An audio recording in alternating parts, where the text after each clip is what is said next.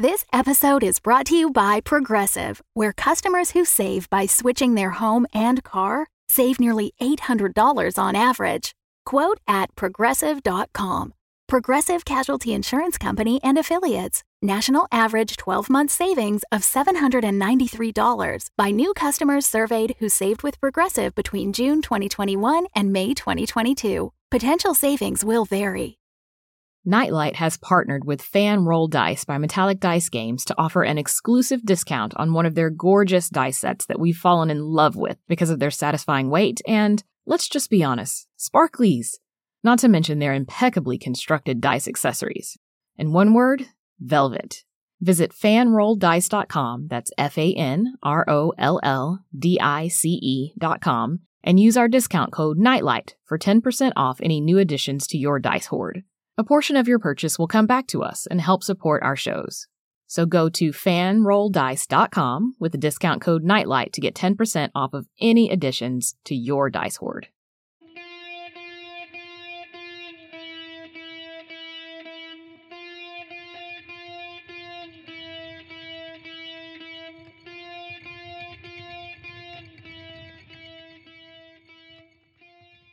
Hi, I'm Tonia Ransom, creator and executive producer of Nightlight, a horror podcast featuring creepy tales written and performed by black creatives from all over the world.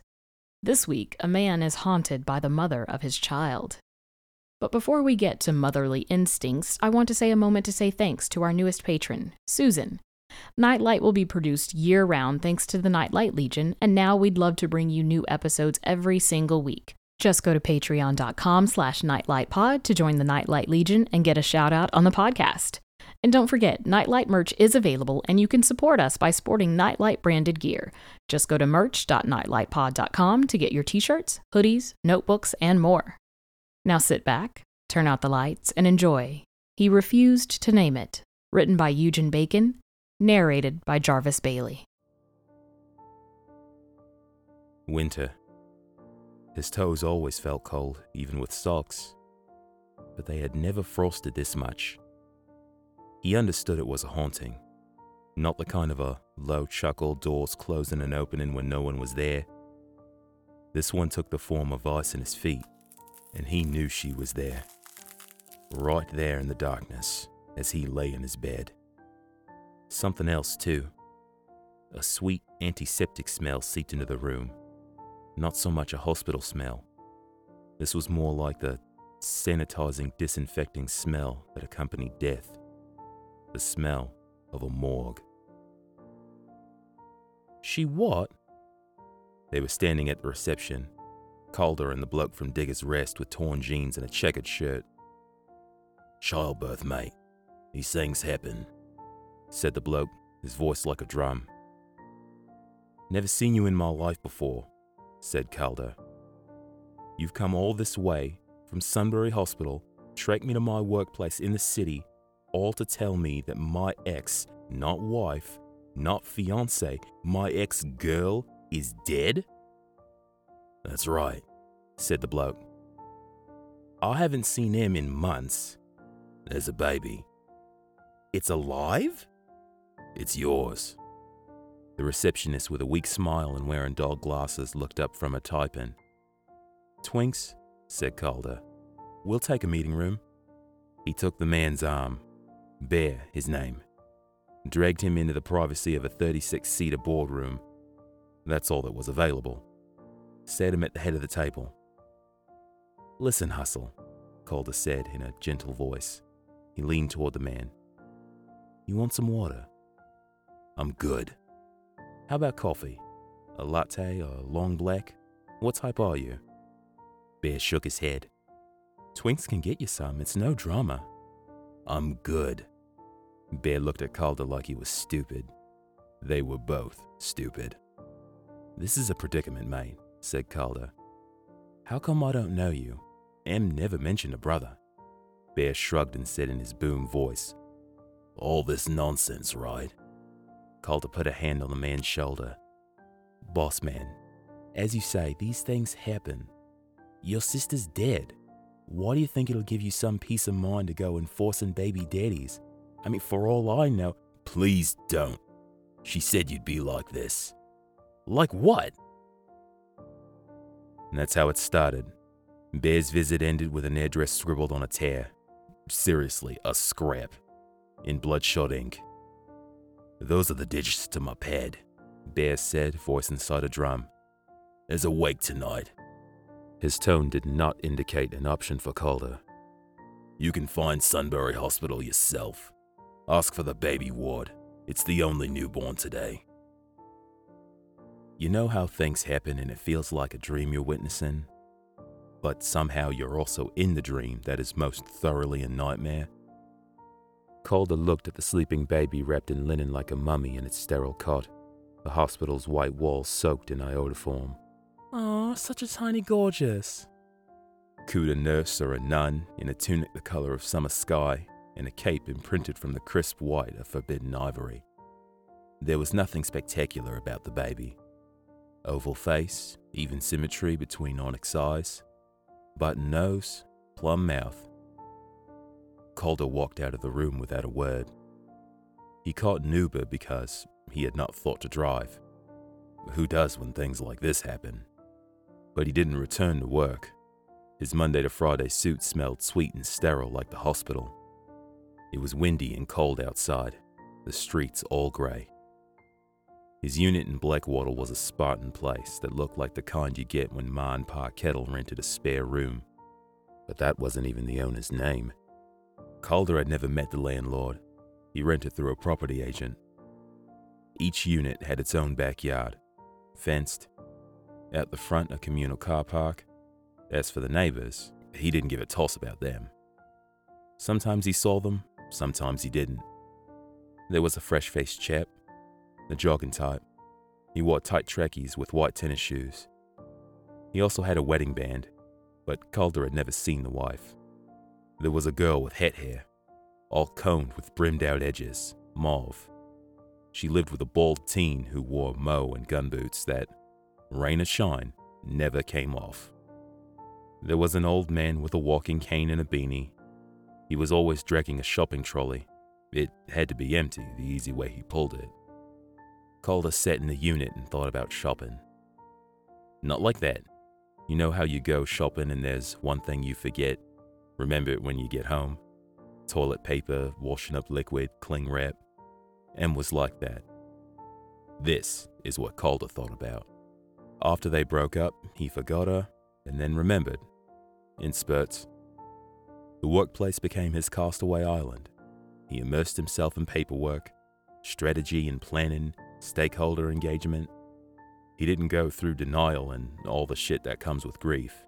He just occasionally forgot and remembered. But he certainly did isolate. Feelings? Sure. There was anger at the time of the argument. Then came a black hole and dust that filled it up. Heartache was too much of a gorge to consider. He refused to name it.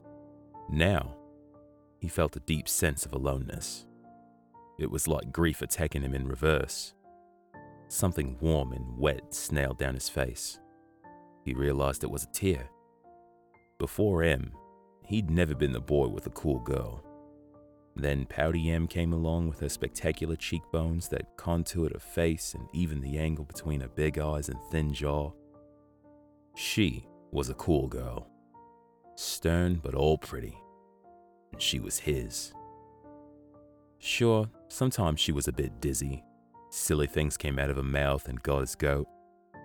But not for long. Who stayed cross when a woman that was a million stars lit up your world? She was more than a curtain raiser. She looked like a creature from another world, another time. She was a goddess from a temple far away who took him on a stroll along a hanging garden. It lasted only three months, but it was enough.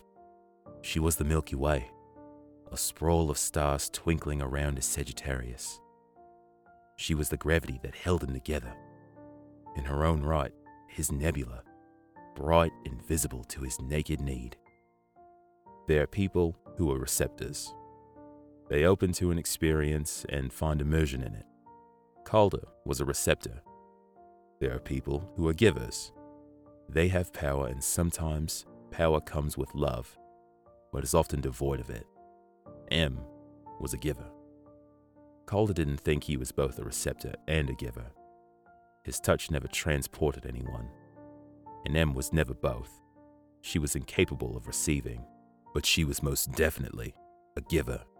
She had a key that gave him access to an invisible palace. When she kissed him, he tasted authority on her tongue. Each touch was like creation. She molded his clay, lifted him to unseen glory, enlightenment. Their intercourse was edification. He opened to her tutelage. It wasn't a choice, it just happened. She molded, he was malleable. He sat on his bed thinking about all this until night fell. And then the house talked to him. Usually it was silent, other than outdoor sounds of starting up cars or revving motorbikes. But tonight, it talked. First, it was like a beating heart in the wind, and then a sway of dry leaves. He was astonished when he lifted his head from his hands to find a scatter of gum leaves on the floor. He took a dustpan and hand broom, chucked the leaves into rashes of grass in the backyard. He caught an because he didn't want to search for Digger's Rest. The car pulled outside of Grey Townhouse with a cerulean roof and a wooden garage door. Calder to check the address scribbled on a tear. He put the scrap back into the pocket of his shirt. The door opened before Calder finished knocking. It was Bear, still in the checkered shirt. In his arms, he rocked the baby from the hospital, still wrapped like something from ancient Egypt. They they discharged it? Calder made conversation. Bear did not answer. He led them into a lounge room full of character. Polished wood on the floor, a painting of roses on an ebony backdrop hung on a big white wall, a plush three seater, all black, complemented the white and silver house. Every wall was white, every fitting was silver. There was a modern kitchen with silver top benches and matching toaster, microwave, and refrigerator. Calder dug out a bottle of beer. Bear and the infant didn't seem to mind. They were rocking by the fireplace.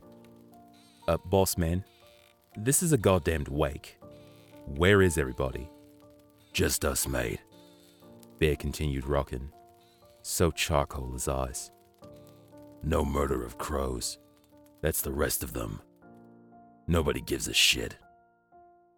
Calder studied a silver framed photo of a small boy and his younger sister standing on the golden salt of some Bondi beach.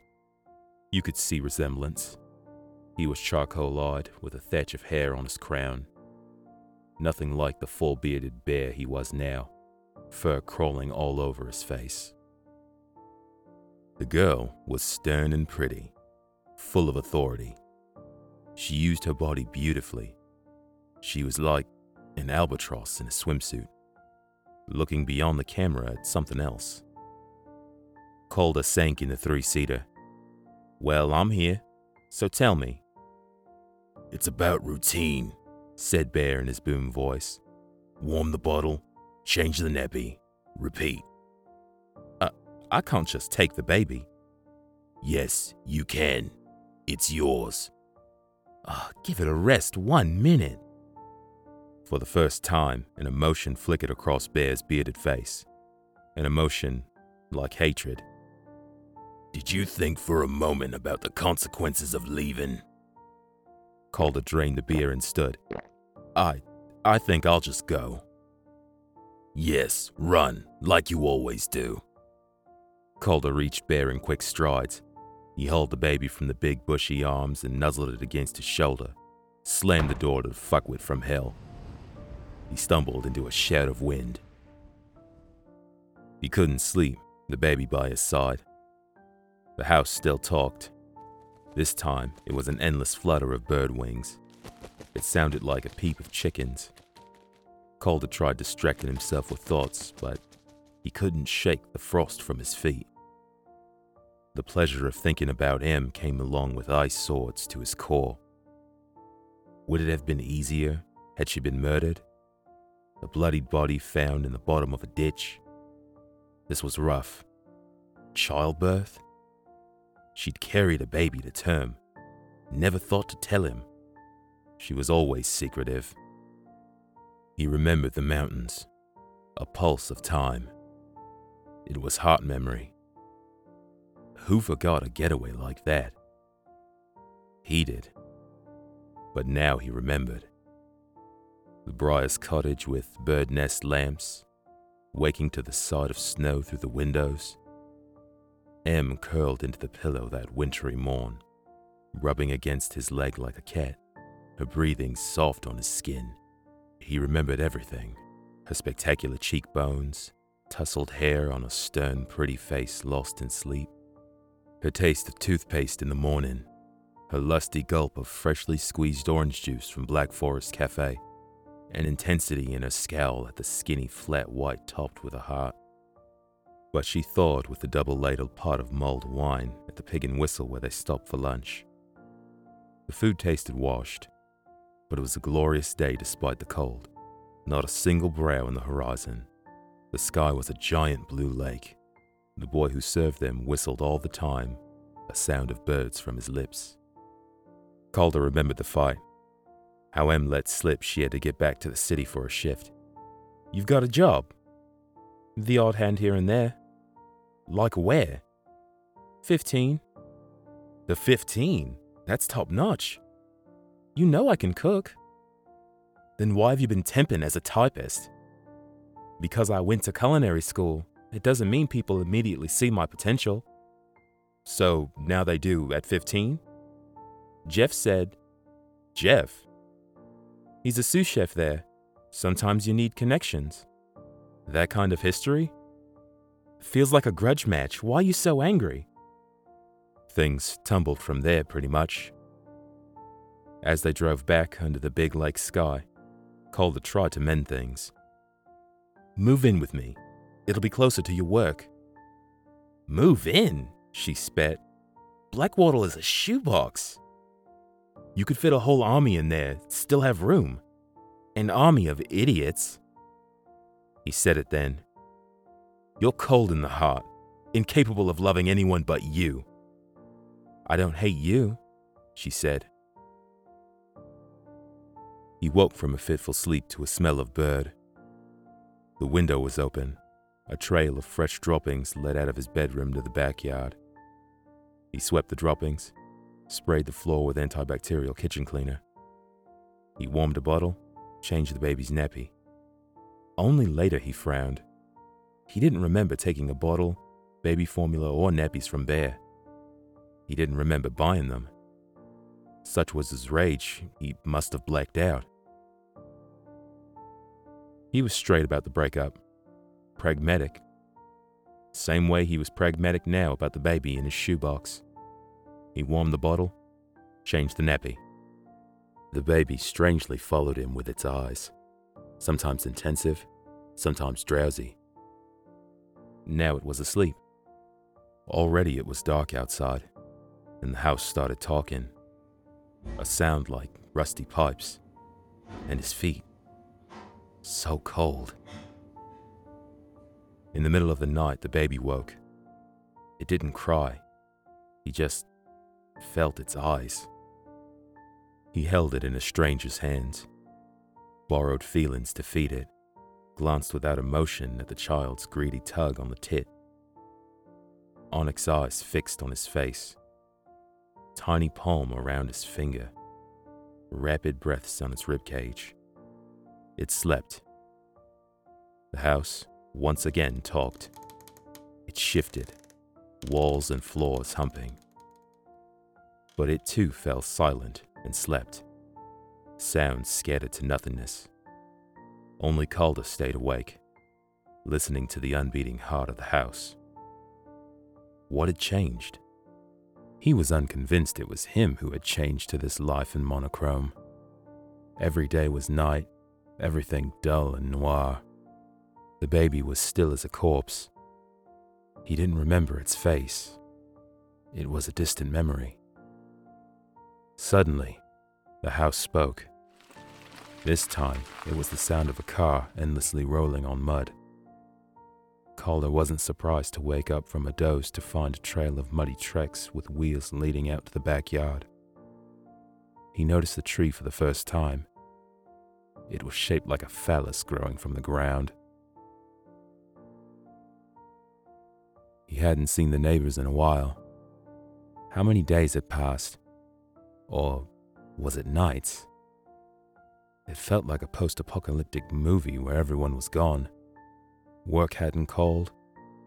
Who was doing strategy and delivering on the corporate plan? But he was a manager, and managers, like sous chef Jeff, got away with things. He warmed the bottle, changed the nappy. The baby followed him with its eyes. What baby was this? It never cried. Now he wondered about the baby's tiny palm around his finger when he fed it. He didn't remember unbandaging the mummy wrap. And how the hell did he change its nappy? Suddenly, he was afraid. For the first time, he regretted succumbing to Bear's goading, how it made him take the baby. He worried that, if he looked, he might find nothing inside the mummy. It went dark early in winter. He took his car, a sedan on good mileage he'd secured from a second-hand car city along Punt Road. He put the baby in the back seat, strapped it in the baby seat. Who put it there? He didn't remember buying a baby seat. A curtain parted in Unit 1. That was the girl with the hat hair and the gum-booted baldy. A peak of brows, but he couldn't tell who it was. A flicker of television in Unit 3. That was the old man, the one with the empty trolley. Calder a set destination in the smartphone, pulled out of the driveway. A ghost of trees lined either side of the street. A man and his Labrador on a leash walked the crossing just before the main road. A jaywalking smoker dashed across the junction. The rest was smooth sailing. Lights that were red turned green as he approached. He let the English accented navigator guide him through the M1, down the freeway, and along the M80. He drove all the way to Digger's Rest. He leaped out, the baby strapped in the humming car. Calder banged on the wooden door of the gray townhouse. He banged like he was on fire. Yes, dear? A white haired woman wearing a green cardigan and jeans peered at him at the doorway. Oh, oh. A sausage dog, wire haired, all tan with deep chocolate ears, barked at her heels. Calder pushed inside. I, I must speak to Bear. Gracious! Manners, dear! She faced him. Who's Bear? He lives here, right here, see? Calder pulled out the address scribbled on a tear. He blinked. The scrap of paper was blank. No. No, this can't be right. There was a photo. He searched the big white wall and found its painting of roses. He saw the boy and his sister standing on the golden sand, regal in bathers. Nothing was there.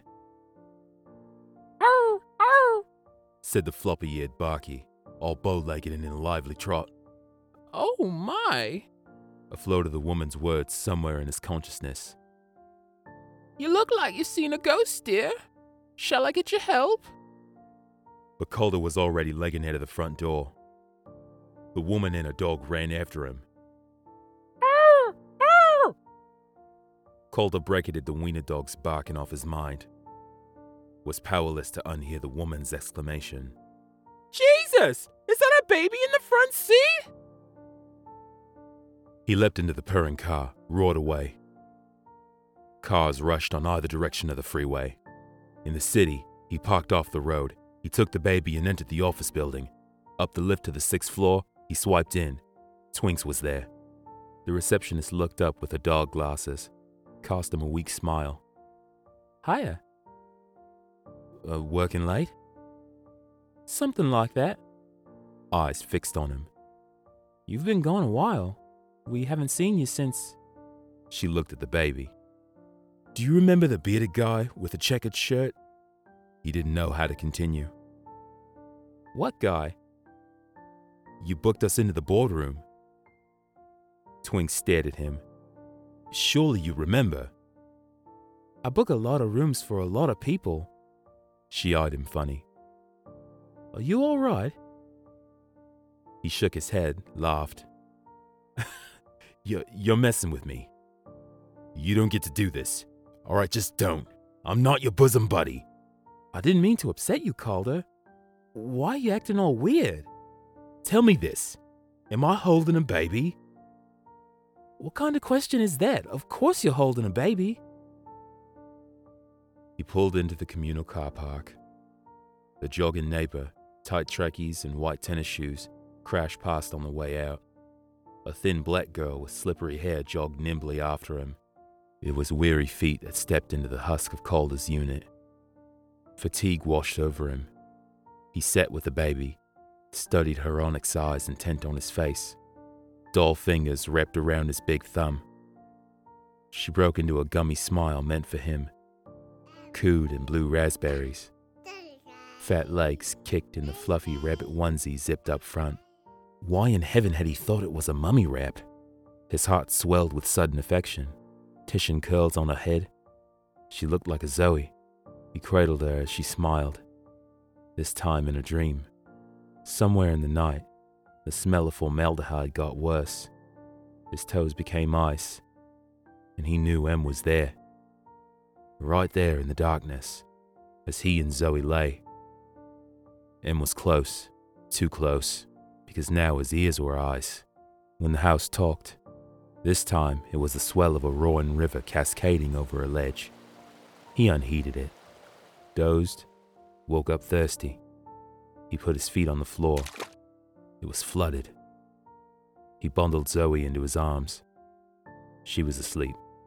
He stepped out to the backyard in the crisp air, away from the morgue smell, from the pulse of the house's malevolent spirit. The night was shimmer free, no stars, but it was windy. He sat under the penis tree, cradled Zoe from the breeze that thawed the frost in his feet and ears. An unkindness of ravens jumped in soundless unison from a branch. The sky and the horizon unlocked itself to a float of light scanning the universe as the penis tree unfurled its gnarled phallus.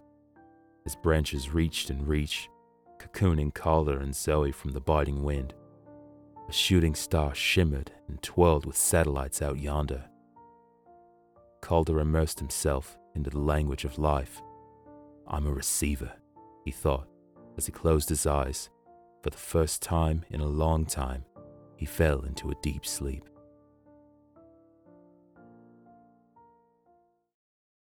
Thanks again to our patrons for supporting this podcast. Because of your support, listeners around the world get creepy tales in their ears every other week.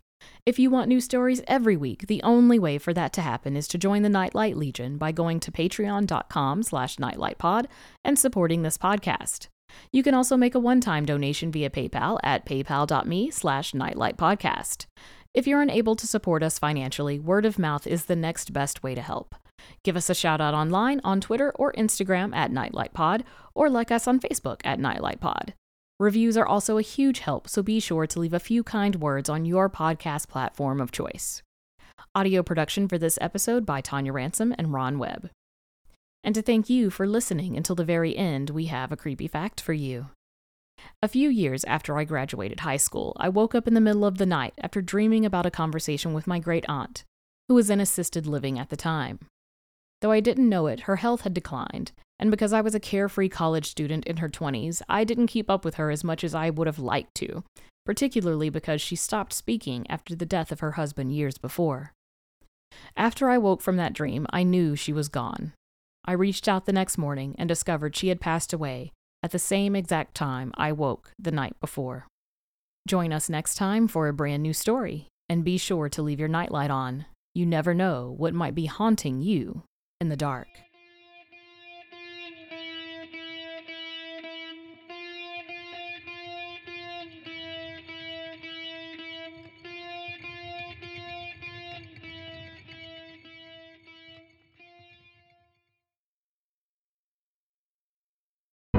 The Fable and Folly Network, where fiction producers flourish.